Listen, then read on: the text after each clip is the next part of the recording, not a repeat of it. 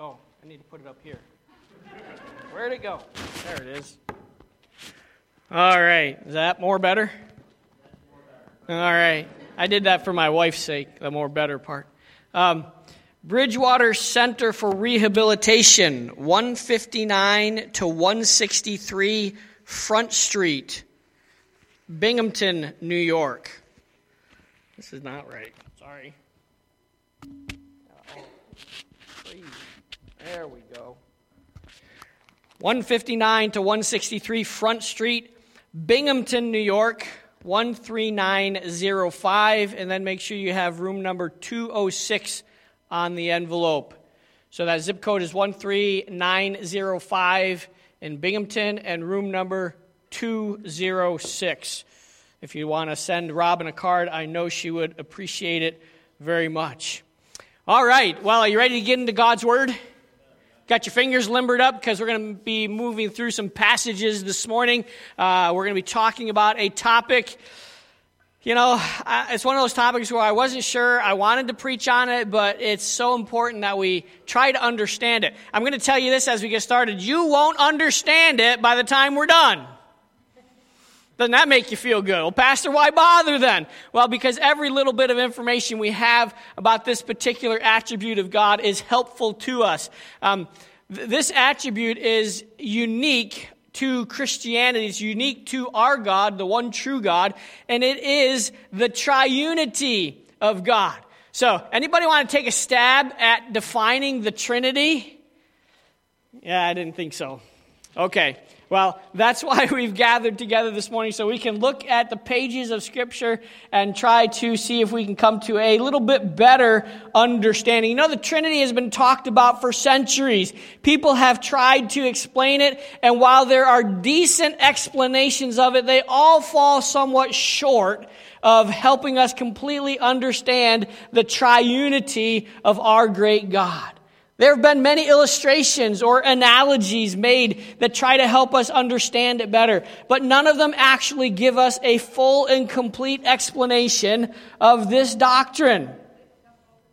So, as you think about the triunity of God, we're going to get started this morning by taking a look at a video um, from that lovely web- website I've told you about in the past. It's called gotquestions.org. Um, so we're going to go ahead and watch that video, and they do a decent job of helping us understand what the Trinity is about.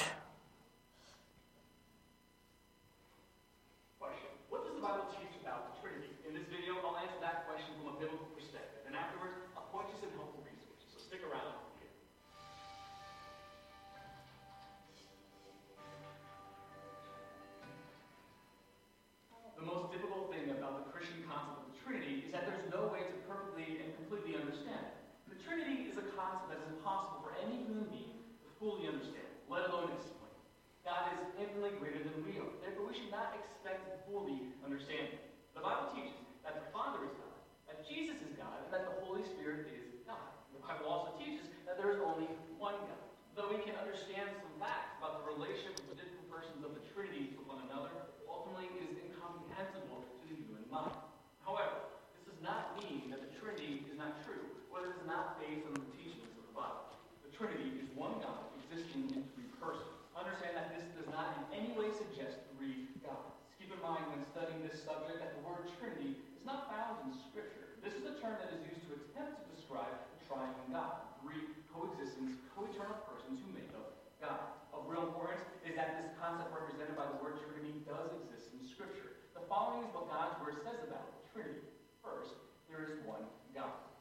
Second, the Trinity consists of three persons. In Genesis 1:1, the Hebrew pronoun Elohim is used. In Genesis 1:26, 3:22, 11:7, and Isaiah 6:8, the plural pronoun for us is used. The word Elohim and the pronoun us are plural forms, definitely referring in the Hebrew language to more than two. While this is not an explicit argument for the Trinity, it does denote the aspect of plurality in God. The Hebrew word for God, Elohim, definitely allows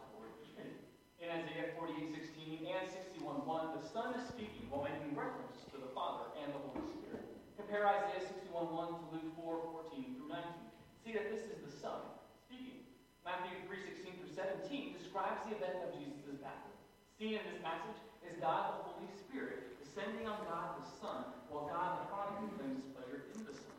Matthew 28, 19 and 2 Corinthians 13, 14 are examples of three persons in the Trinity.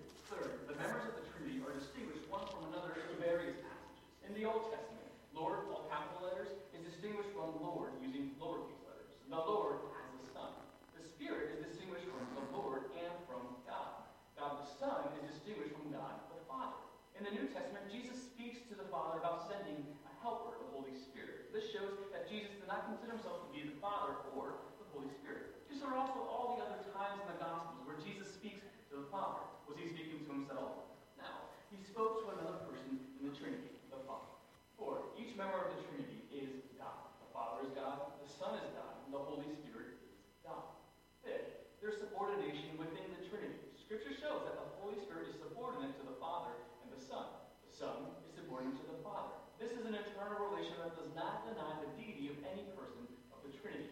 This is simply an area which our plain minds cannot understand concerning the infinite God.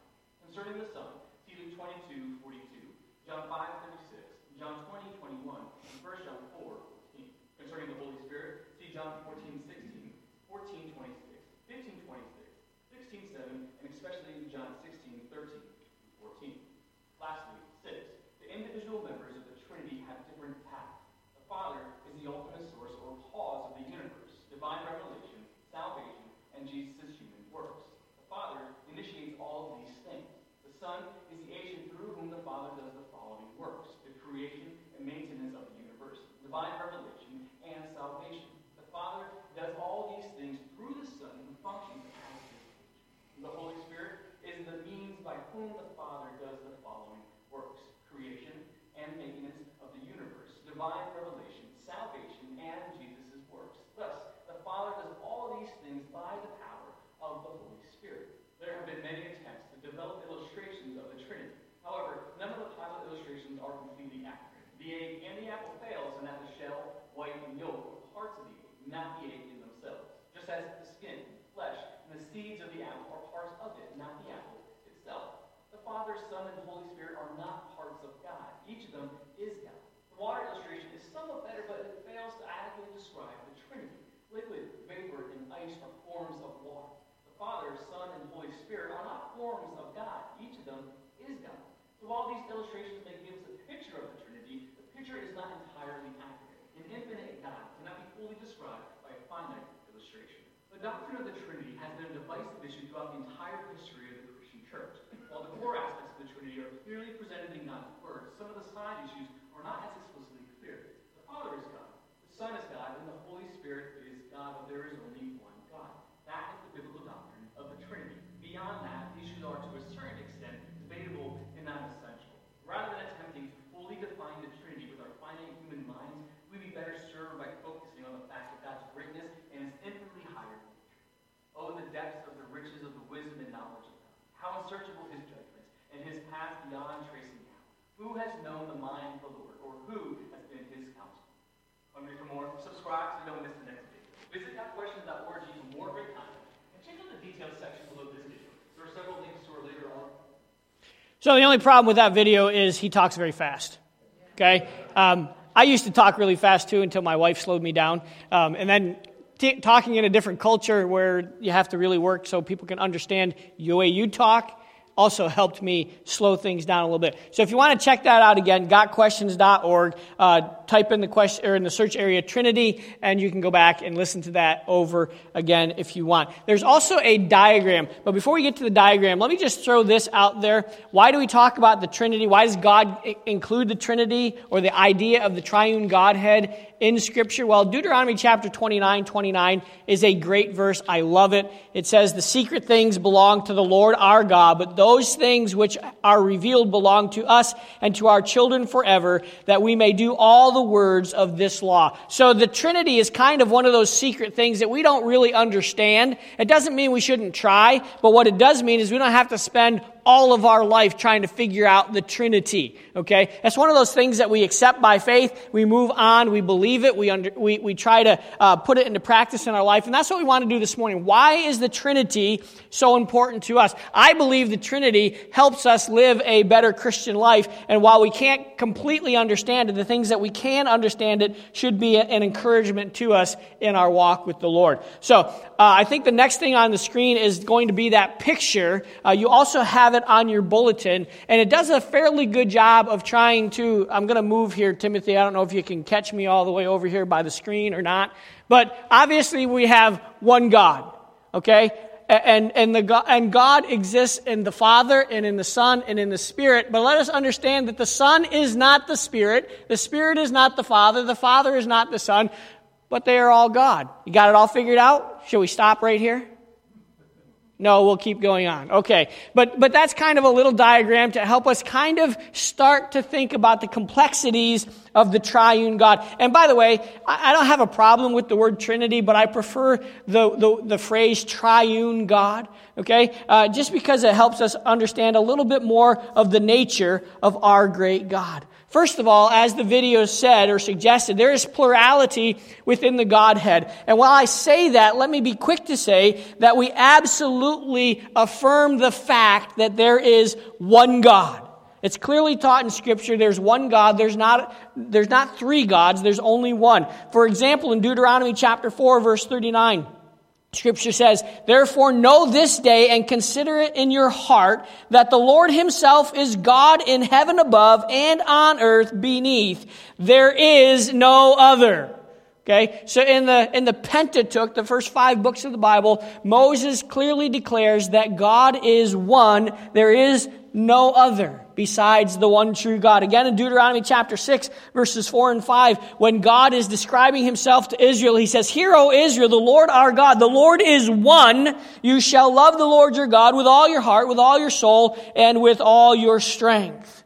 Moving on several uh, hundred years later, 2 Samuel chapter 7 verse 22, we read, Therefore you are great, O Lord God, for there is none like you, nor is there any God besides you, according to all that we have heard with our ears. So the Israelites had got, come to the conclusion that yes, there is one God. We call that monotheism. There's not a multiplicity of gods that are, are worshiped, or nor, nor should they be considered as gods.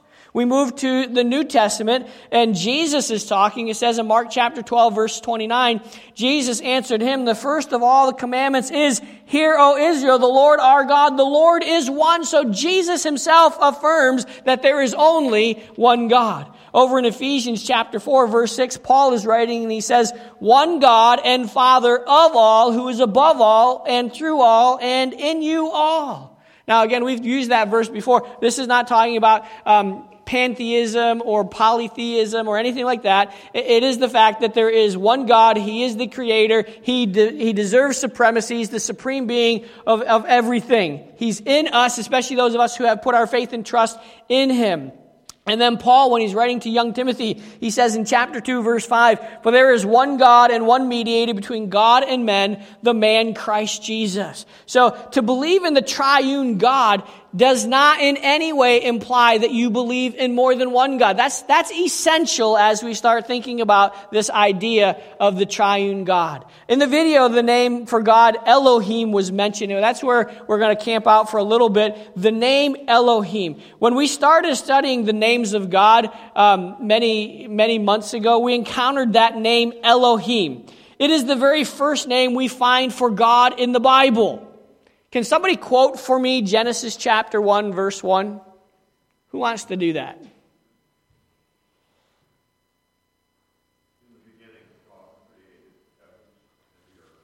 Okay, in the beginning, God, that's the word Elohim. God created the heavens and the earth. This word for God, this name for God, is the most common name for God in the Bible. It's used over 2,500 times in the Jewish scriptures or in the Old Testament. It also is used as a prefix for many of the other compound names for God. Anybody have uh, an example of one of those compound names of God? There was a popular song written in the 80s using one of the compound names starting with L and then another name that followed it. El Shaddai, okay? El Shaddai. And, and do you know what that name means, El Shaddai? It means God Almighty. There's another name, El Elyon, which means God Most High. And, and one of my favorite names, at least to say it, is El Roi. El Roi, the God who sees. Remember Hagar when she thought she was all alone and didn't have any hope? She was in despair, and God showed himself to her as El Roi, the God who sees. Hagar, I know where you are. I know what you're going through. So when you're in those battles and the difficulties of life and you feel like you're all alone and all you have is despair, remember El Roi, the God who sees you. And, and you know what? He sees, and the great thing about the fact that he sees is that he acts, and he cares, and he loves, and he takes care of you. Elohim is the infinite, all powerful God that is characterized by awesome acts. Acts like we see in Genesis chapter 1, where he creates the world, the universe, everything that there is. In the beginning, God created the heavens and the earth. The very first verse of the Bible introduces us to the idea of God. Yet, as we, we are introduced to this God, we see that there's a plurality within the Godhead. As we make our way through that first chapter in Genesis, we see the conversation that takes place in verse 26, where it says, Then God, Elohim, said, Let us you know, that word us is a pronoun. What kind of pronoun is that word? It's a plural pronoun. So God, Elohim, said, Let us, there must be more than one, let us make man in, here's another one, our image, a plural pronoun again, after our likeness. So, as the creation of the world and mankind is recorded for us, we see God introducing the idea of the fact that the one true God, the creator God, has a plurality in his composition. So we see the name Elohim. We also see the elements of the triunity of God. As we get started in our study, let's start with a definition of the triunity of the one God. Ryrie does a good job giving us a simple explanation or definition of this complex truth. He says, there is only, there is one only and true God. That's a little kind of a different way to say it, but he says, there is one only and true God, but in the unity of the Godhead, there are three co-eternal and co-equal persons, the same in substance, but distinct in subsistence. So the three persons that make up the triunity of God are God the Father, God the Son, and God the Spirit. Again, let me remind you of that graphic that is on your note page. There are not three different kinds of God. God the, the Father is God, God the Son is God, and God the Spirit is God. And, and none of them are the other one. They're all distinct and unique and have specific responsibilities that they carry out within the Godhead. So as we work our way through our study this morning, we're going to see that the idea of a person is not what we might think in regard to the triune Godhead. When we think of a person, we think of an individual independent from others, unique to him or herself. That's what we think of when we think, I'm a person, I'm, a, I'm an individual. And, and individualism is very high on the, on the priority list of people today. They, they want to be individuals, they want to be lumped into uh, one particular entity. So, God, however, when we talk about Him and the idea of the person the triune Godhead, uh, persons comprised the triunity of God are not quite like that. Rather, the three persons are inseparable, independent, and eternally united in one divine being. That's who our great God is. Well, let's talk about the proof of triunity as we continue to move forward this morning. While it's true that the word Trinity or triunity are not found in Scripture, that doesn't mean that it's not a biblical truth. There are a lot of words that we use in Christianity that are not found in the pages of Scripture, but the, the thought behind them or the idea of them are certainly found in the pages of Scripture. There are verses that show us that each member of the triune Godhead are indeed God. They are divine. They are even, there are even passages where all three are mentioned together. So as we think about the triunity of God, let's not make it more complicated than it has to be. Take a look at Matthew chapter 3, verses 16 and 17, a verse that was mentioned in the video earlier in, in, in the morning. Uh, we find in Matthew chapter 3, verses 16 and 17, in the same place, the, the triune Godhead, showing us that there must be three separate essences. Listen to that passage as I read it for you. Matthew chapter 3, verses 16 and 17 says, And when Jesus was baptized, there's Jesus, there's the Son of God. When Jesus was baptized, he went up from the water, and behold, the heavens were opened to him, and he saw the Spirit of God there's the second member of the triune Godhead, the Spirit of God descending like a dove and coming to rest on him. And behold, here's the third one. A voice from heaven said, This is my beloved Son, with whom I am well pleased. So we have God the Son being baptized. We have God the Spirit descending like a dove upon Christ. And then we have the voice of the Father booming down from heaven saying, This is my Son Listen to what he has to say. So it's easy to prove that there are three distinct persons in the Godhead. Those three we have already defined as being the Father and the Son and the Holy Spirit. We want to see now each one of them, the fact that Scripture says that each one individually are divine. There's an easy, it's easy to see as we search our way through Scripture. First of all, we'll start with the Father, the deity of the Father. In Isaiah 64, interesting thing is we're going to start with each, the deity of each one, proving it from the book of Isaiah. The prophet Isaiah says in Isaiah 64 verse 8, But now, O Lord, you are our Father. We are the clay and you are the potter. We are all the work of your hand. You see, the prophet Isaiah is reminding us and reminding the Israelites that the Father is the one that made us and has the right to do with, them, do with us as he pleases. The Father can do with mankind and each individual of mankind as he pleases. It's like a potter. I don't know if anybody's ever done pottery, but you take a lump of clay and you put it on the wheel and you start spinning the wheel and you start forming it and you start making it into the vessel that you want it to be. And you look at it and you say, oh, I don't like this. So what do you do? You clump it all back up together and you start over again. Why do you have the right to do that? Because you're the one who's making the vessel. If you don't like it, you can start over again. God has the right as the potter to do with the clay as he pleases. The prophet Malachi, he wrote for a very specific reason. Malachi wrote after Israel had returned from the captivity. He's writing to rebuke the Israelites because they departed so quickly from who God is, the truth that they knew about the triune God. So he's writing at, in a rebuke and he says to them to remind them of the covenant relationship they have with the Father. He writes to them and he says, Have we not all one Father? Has not one God created us? When then, why then are we faithless to one another, profaning the covenant of our fathers? So he wants to know if God is one, and he is, and he is the Father, he did create us, that should have an impact on the way we do life with one another. We should love one another. We should care for one another. We should be faithful to one another.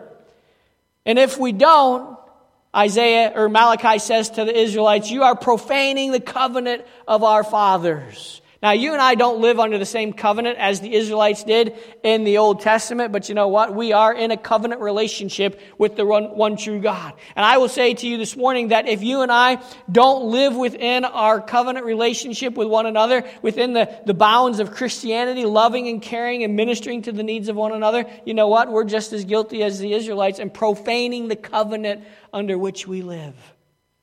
Now, there's a lot of more, there's a lot more verses we could look at in the Jewish scriptures, but let's jump to the, the New Testament or the Christian scriptures. You know, we like to call the New Testament our scripture. So let's jump to the New Testament. Take a look with me, if you will, at 1 Corinthians chapter 8 and verse 6. 1 Corinthians chapter 8 and verse 6, where the apostle Paul writes this, Yet for us there is one God, the Father, from whom all things and for all, for whom we exist, the one Lord Jesus Christ, through whom we are all things and through whom we exist. that's very clear to us that there is one God and Father of us all. And he also mentions the Lord Jesus Christ, which isn't our focus at this point, but we're talking about the deity of the Father. And Paul says there is one God, the Father.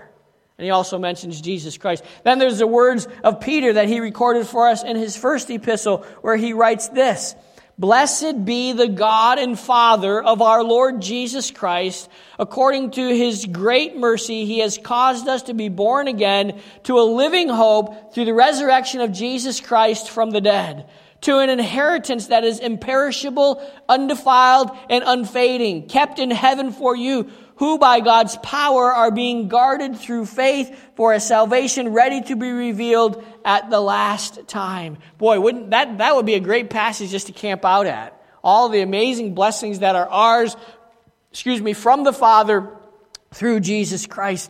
Most namely there is our salvation. And we're going to spend some time at the end of our message talking about how the triune Godhead should help us live out our salvation. You see, by the very words and actions of our Heavenly Father, it is clear that the Father does the things that only God can do, which makes him deity without a doubt. So, we've settled the Father. Let's move on to the divinity, if you will, of Jesus Christ the Son of God. Again, we start with the prophet Isaiah, where he speaks of the one that will not only bring the good news of reconciliation, but actually is the good news. So we have Jesus Christ who brings this good news, and he doesn't just send it, but he brings it. And he places it right here in front of us for everyone to see. The prophet Isaiah says, The Spirit of the Lord God is upon me because the Lord has anointed me to bring good news to the poor. He has sent me, sent me to bind up the brokenhearted, to proclaim liberty to the captives and the opening of prison to those who are bound. Now, what is Isaiah saying? He's talking about the coming of the Messiah. The coming of the one who is going to be the fulfillment to the promise in Genesis chapter 3 verse 15, who is going to be the seed of woman who will crush the head of Satan. So Isaiah gives us more information on this one who is to come. We see that Jesus claims that he is the fulfillment of this passage over in Luke chapter 4. He's in his hometown. He's in Nazareth and he's in the synagogue and he takes the scroll that's been handed to him. And this was not by coincidence. It was God's plan that they would reach into the scroll rack and pull out the one that has Isaiah in it. And so Jesus opens up the scroll of Isaiah and he starts to read and he says, and he, as he was handed the scroll, the book of the prophet Isaiah, and when he had opened the book, he found the place where it was written, the Spirit of the Lord is upon me. Sound familiar? We just read it from the book of Isaiah. Because he has anointed me to preach the gospel to the poor, he has sent me to heal the brokenhearted. Are you brokenhearted this morning? Jesus came to heal the brokenhearted, to proclaim liberty to the captives. Do you feel like you're stuck in, in some kind of captivity? Well, Jesus is the one who proclaims liberty to the captives and recovery of sight to the blind, to set at liberty those who are oppressed, to proclaim the acceptable year of the Lord. Great passage of scripture, right? Jesus closes up the scroll of the book and he gave it back to the attendant and he sat down. And the eyes of all who were in the synagogue were fixed upon him. Now, this rocks their world, okay? This just blows their mind. He says, and he began to say to them, Today this scripture is fulfilled in your hearing. Hallelujah! The Messiah is here. The Christ has come. But instead of being full of joy and full of gratitude, they begin to say, Who is this man? We got to figure out a way to get rid of this guy because he's claiming to be someone he's not. Well, yes, he is. He is everything that was promised, he was everything that was prophesied. You see, by claiming to fulfill these promises of the Messiah, Jesus is claiming to be God. This is just one of many times that he claimed deity and why the religious leaders accused him of blasphemy. The Jewish scriptures prophesied the coming of the Messiah, the promised one who they knew is, would be God. And the New Testament, the Christian scriptures speak of Jesus being the one who does the works of the Messiah. Therefore, he is the one true God. There's another claim by Jesus in the Gospel of John where he's in a conversation about him being the good shepherd. And he claims to be God in John chapter 10, starting with verse 24. John 10, 24, Jesus says, or the, here's the account of the good shepherd and Jesus speaking. So the Jews gathered around him and he said, and said to him, How long will you keep us in suspense? If you are the Christ, tell us plainly. So some of them are getting it. Some of them are beginning to understand, hey, this man is qualified. This guy has all the credentials. This guy could be the Messiah. So Jesus, will you tell us? Are you the Messiah? Straightforward question, and here's his response. Jesus answered them, I told you, and you do not believe. The works that I do in my Father's name bear witness about me. But you do not believe because you are not among my sheep. My sheep hear my voice and know them, and they follow me. I give them eternal life, and they will never perish, and no one will snatch them out of my hand. My Father who has given them to me is greater than all, and no one is able to snatch them out of my Father's hands. Here it is I and my Father are one. Wow. What a claim by Jesus. So, like the Father, we could look at so many other verses where Jesus either claims to be God or is said to be God by either the Father or someone else. But just a few verses this morning to show to us and prove to us that Jesus is indeed divine. We see that he is none other but God in the flesh. And now let's take a brief moment to look at the divine nature of the Holy Spirit. Again, we're starting with the prophet Isaiah, uh, and he establishes the fact for us that the Holy Spirit is God. The prophet writes this, and the Spirit of the Lord shall rest upon him, the Spirit of wisdom and understanding, the Spirit of counsel and might, the Spirit of knowledge and the fear of the Lord. If we go back to day, uh, to verse 2 of the account of the creation week, we have this said about the Spirit. The earth was without form and void, and darkness was over the face of the deep. And what? And the Spirit of God was hovering over the face of the waters. You see, it's significant that we read the book of Judges to find out the Holy Spirit as well. Because you know why? We have God, the Holy Spirit in creation. We have Him in the prophets. And now we also see that He is present when the Israelites are kind of struggling with life, struggling with who they are. What is going on? They're, they're, they don't really want to walk with God, but they know that if they don't walk with God, judgment is going to come. So, as we take a look at the book of Judges, we see the Holy Spirit there as well. Who did the Israelites cry out to when they needed deliverance? Every time they needed, you know, they, it was a cycle. 13 times they found themselves walking around in this circle. So every time they sinned, they did what was right in their own eyes, God judged them, brought in a judgment upon them, and it was a foreign nation. The foreign nation took them captive or took over the land. And then what do they do every time? Who do they cry out to?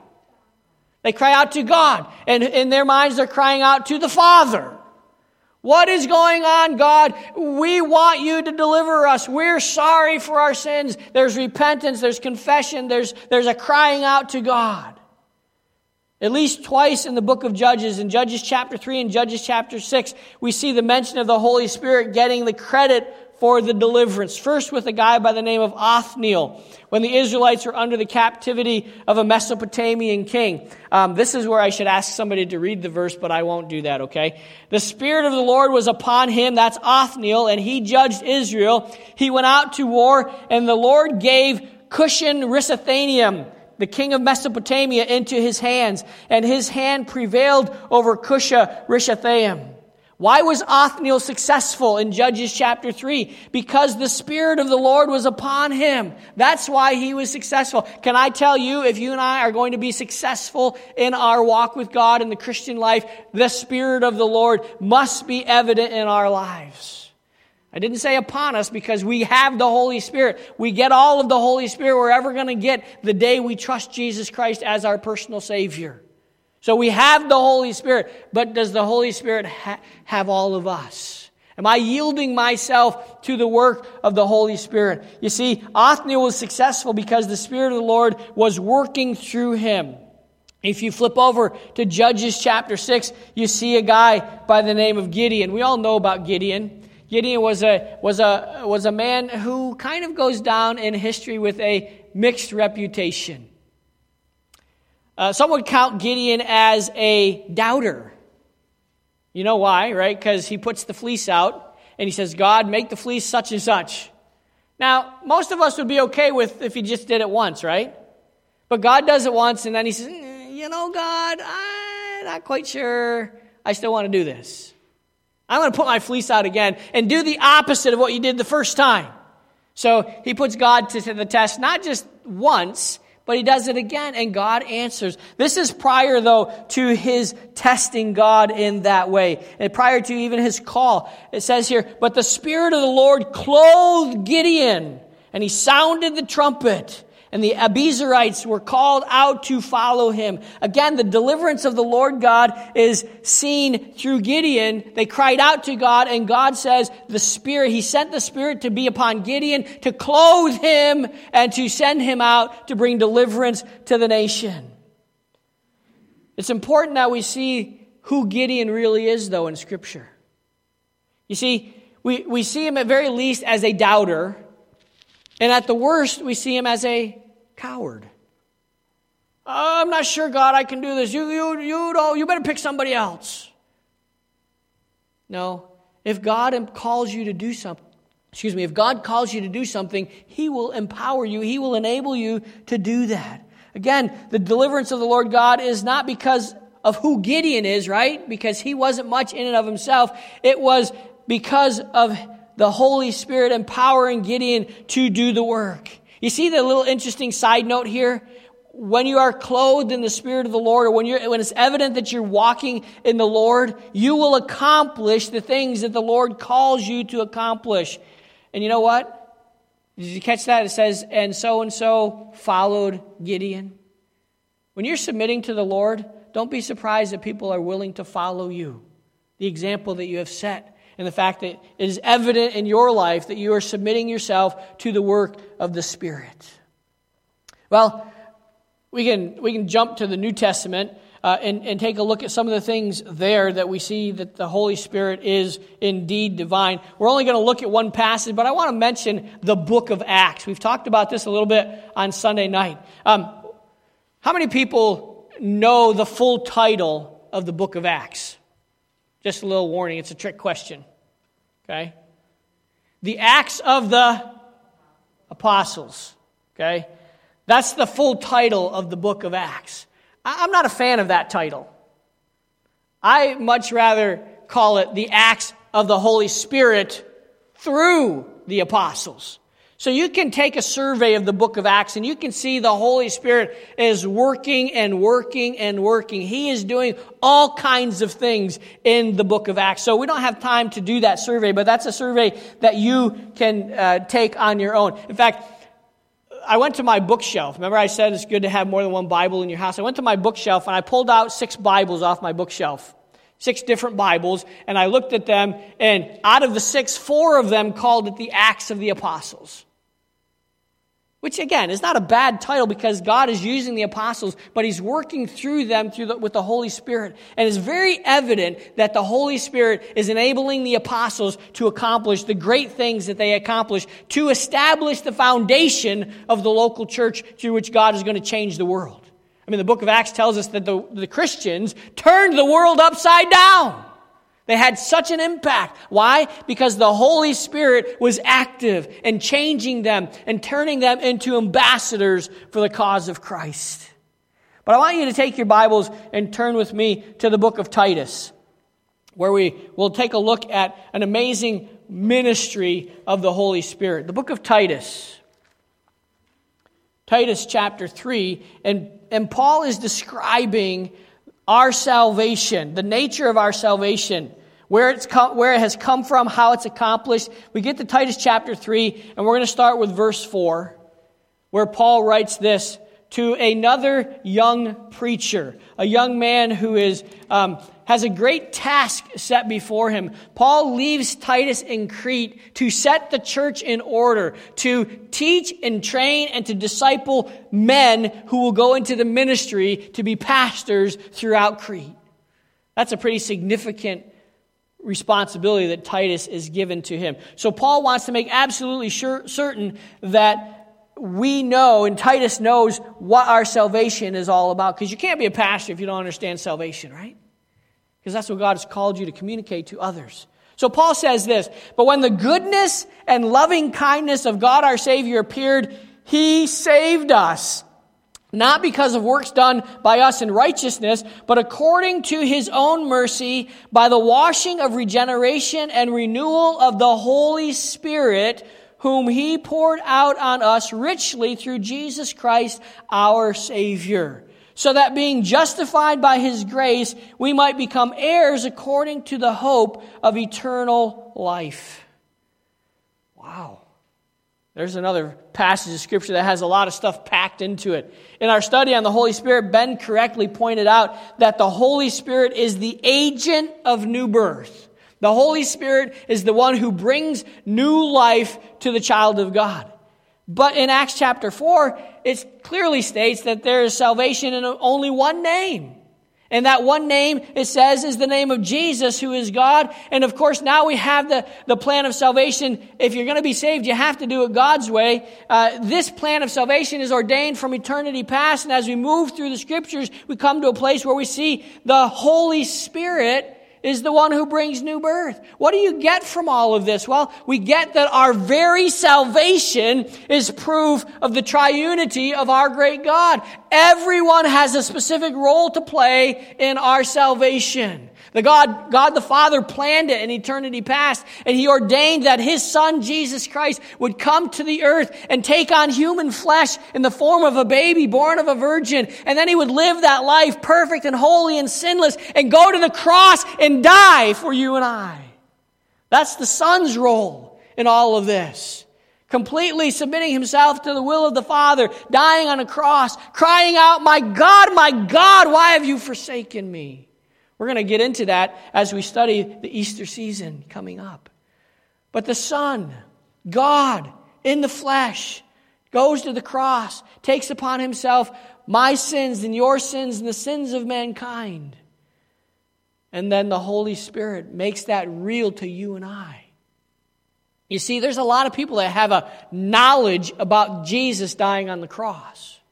But until the Holy Spirit regenerates and washes you and renews you, that knowledge means nothing. Can't accomplish anything in your life. You see, the Father, the Son, and the Spirit are all divine in their nature, meaning they're all God. But let me remind you again of the words of God to Moses in the book of Deuteronomy when God is addressing the congregation of Israel he identifies himself in chapter 6 verse 4 again. He says hear o israel the lord our god it, the lord is one. So if we put it all together the plurality of god from the very beginning by use by the use of the name elohim the awesome works and the statements from both the scriptures the jewish scriptures and the in the christian scriptures we clearly see that there is a plurality. In fact there is a triunity in the godhead they state that each member of the Godhead is indeed divine. And we see the truth that the triunity of God unfolds throughout the pages of Scripture. But we can't close this morning without thinking about and understanding that there's perfect unity in the triunity of God. There's perfect unity in the triunity of God. It's clearly seen from God's description of himself that there's only one God. Even though the one is manifest in three co equal, co eternal persons, you know this? There is no infighting in the Godhead.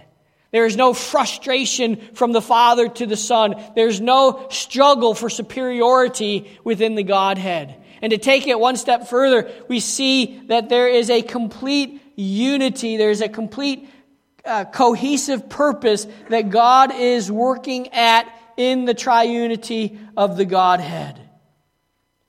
David Hocking puts it this way He says, There is unity among them to the point that it appears there is only one person talking when in fact there are three persons who are distinct and yet they ha- see themselves as one.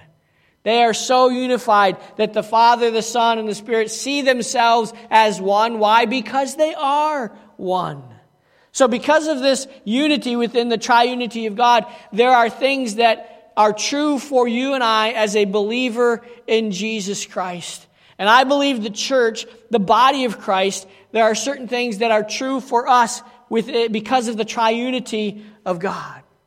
There's a song I want to play for you, and I think it does a great job compelling us to take advantage of the unity of the triunity of God. If you're watching online this morning and you want to hear the song, there's a link. It's included in the in the comments section of our of our online section this morning. Uh, you can click on that link, and I think if we if we don't do it this way, uh, Facebook might boot us off for playing a song that uh, that that whatever they don't they don't want us to use without permission. Um, so it's a song that you find on YouTube. It's called "We Believe" by the Newsboys. Ryan, go ahead and play that for us. The, the words are going to come up on the screen, and, and I want you to think about things that you and I should be living out as a result of the triunity of God.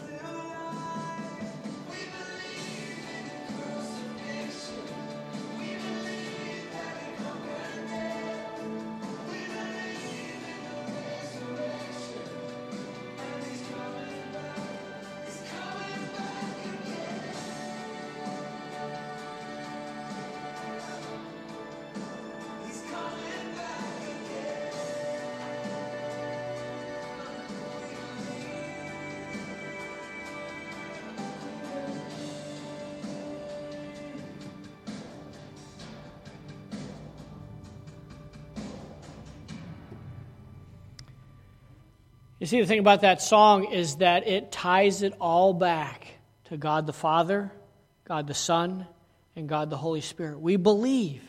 In the very first verse of the song, they sang, In this time of desperation, when all we know is doubt, doubt and fear, there is only one foundation. What's the foundation? God the Father, God the Son, and God the Holy Spirit. You see, because of the triunity of God, we know that we have hope in desperate times, and we have comfort in the midst of fear. You and I have nothing to fear. Why? Because of the triune Godhead. We know, according to the song, that we live in a world of brokenness. And as they remind us, in this broken generation, boy, eh, eh, it's not to discredit anybody, but it's just stating a fact. In this broken generation, when all is dark, you, triune God, help us see. What do they help us see? They help us see the light, the light that brings us hope, and the light that brings us peace, the light that brings us salvation. And we have seen from our study this morning the triunity of God is at the very heart of our salvation.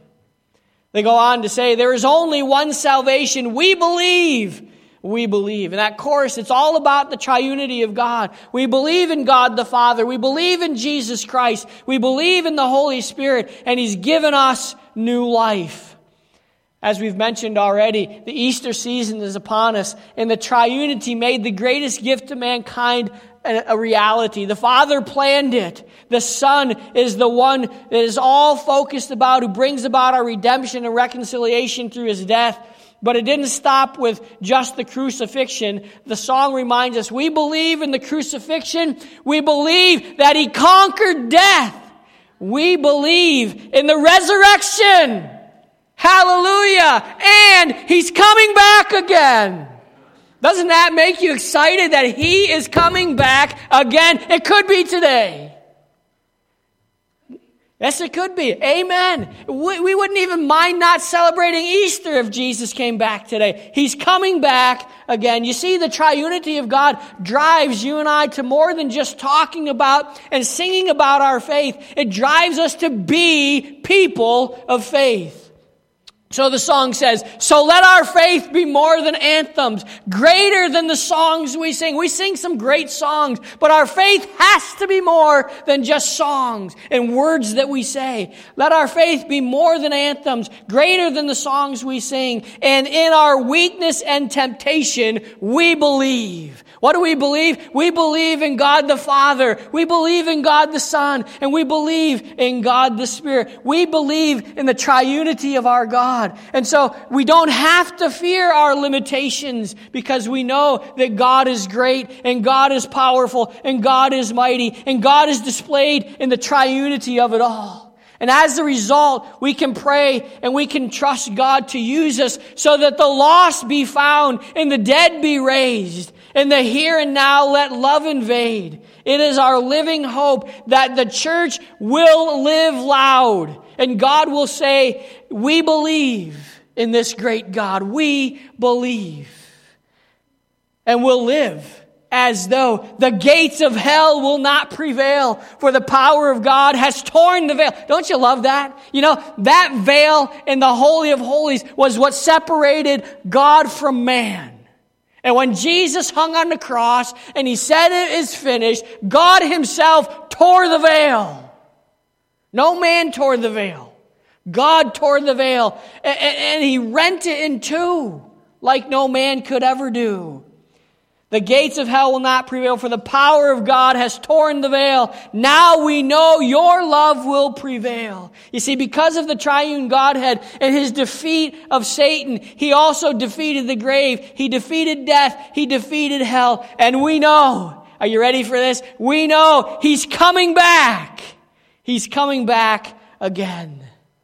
Man, I, I that's got to get you fired up for God fired up to do what God has called you to do and, and not relying on yourself to do it. Relying on the fact that the triune Godhead, which makes him all powerful, which makes him awesome, which makes him everywhere present, because of the triune Godhead, we don't fail. God works through us. Is the triunity of God an important attribute? You better believe it is. It's foundational. You see, it's the triunity of our great God that makes everything about our God click. It makes him the awesome God that he is. So will you say with me this morning, to God be the glory. To God be the glory. What a great God you and I serve. Heavenly Father, we come before you this morning and we are excited. We are thrilled to be part of your family because you are the triune God. You are the, the God who gives us purpose in life. Father, as we study this idea of the triunity of God, we are encouraged, understanding that the limits that we might have as human beings are not at all overcoming, they're not overpowering. Father, because of the triunity of God, we can accomplish whatever it is that you have called us to accomplish. We can indeed be overcomers. We don't have to be distraught. We don't have to be cast down. David said, Why so downcast, O my soul? We don't have to be downcast because we can put our faith, our hope, and our trust in the one triune God, Father, Son, and Holy Spirit, that we believe in who He is and what He has accomplished. Thank you, Father, for your love and your care, for your continued blessings. Thank you for being triune and yet unified in that triunity. We thank you for these things in the name of our Savior, Jesus Christ, who, oh, we're so excited that He's coming back and wouldn't even be upset if you came back today. It's in His name we pray. Amen.